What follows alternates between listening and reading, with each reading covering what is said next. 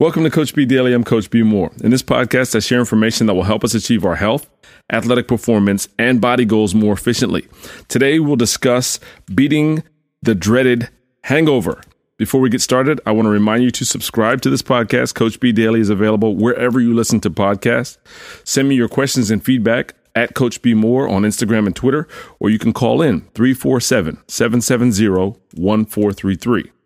You can follow this conversation or any other at facebook.com slash eating for abs, and you can visit eatingforabs.com where you can find out more about working with me direct on your health, athletic performance, or body goals.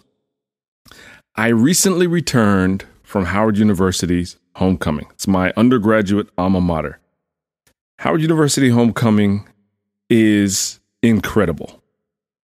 I don't know how many people show up. I've read different stats, up to a million that I've read show up for Howard to, to the city of Washington for Howard's homecoming. It's been incredible. I've been over 20 times, including my undergraduate years. It's full of love, friendship, music, and of course, drinks. And it's easy to overdo it as a result. It's not at all uncommon for folks to return from festive occasions like this, or weddings, or family reunions, or whatever, having to pay for drinking too much. And, he- and hangovers suck. A hangover is a group of unpleasant symptoms that can develop as we drink too much alcohol. They can include things like headache, excessive thirst, muscle ache, nausea, vomiting, sensitivity to light or loud sounds, and even mood issues like depression and irritability. I myself have had a hangover before on several occasions and I do not like it. I don't that being said, hangovers aren't the same for me all the time and aren't the same for us in general. I may have the same things that you had and respond completely differently, or I may have the same thing in the same quantity and the same timing and experience it myself differently from time to time. The reason is because hangovers are multifaceted problems. They're kind of a generic name for a bunch of symptoms happening at the same time that are just compounding. Alcohol can cause our body to produce more urine.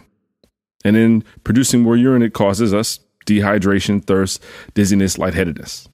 Alcohol can trigger an inflammatory response in our immune system. And that immune system may trigger certain agents that commonly produce physical symptoms such as inability to concentrate, memory problems, decreased appetite, loss of interest in activity. Alcohol irritates the lining of our stomach, causing us vomiting, nausea, stomach pain, all that kind of stuff. And alcohol can cause our blood sugar to fall low, which will, in many cases, can give us the symptoms of fatigue, weakness, shakiness, mood disturbances, etc. So these are that's just a few and and there's many different ways that hangover can can manifest itself in our lives. I don't drink a lot for not for the hangover reason, but I don't drink a lot. However, I will drink on very specific occasions. For example, I do celebrate carnival from time to time, and that celebration around the world, wherever you are, has some similarities. It's practiced differently in different places, but there are some similarities. They can include a marathon of problematic behaviors. We've got a lot of skin exposed typically while we're in often direct sunlight in the middle of the day. There's often a lack of sleep because we start early, we go well into the night, and it's a multiple day celebration. We're walking and dancing a very long distance throughout the day. And if you're not in shape, that's a thing. Also, uh, there's alcohol. It's a thing. So, my strategy for beating the dreaded hangover is very simple prevention beats cleanup every single time. Here's how I do it.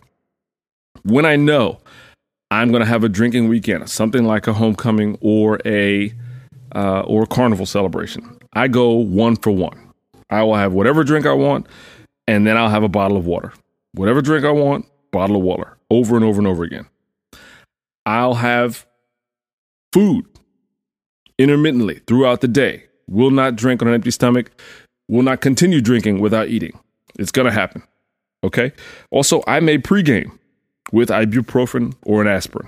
Now, I'm not on any other medications. These things can interact with other medications and with alcohol. So definitely speak to your doctor about that. And if I get home and I've still got alcohol on my, you know, on my stomach, if I had a drink late, I won't go to bed with alcohol still in my stomach. So typically, I'll stop early. But if on some ridiculous odd chance that I, you know, kept going far too long, I will cause myself to get rid of, eliminate the alcohol that's still in my stomach so that I don't continue to digest it when I go to sleep. Those are my strategies for beating the hangover. If you get home and you've already got it, these won't help at all. but next time you go out, you can remember, I told you so. This is how you do it. Sounds like common sense, but sometimes common sense is not all that common.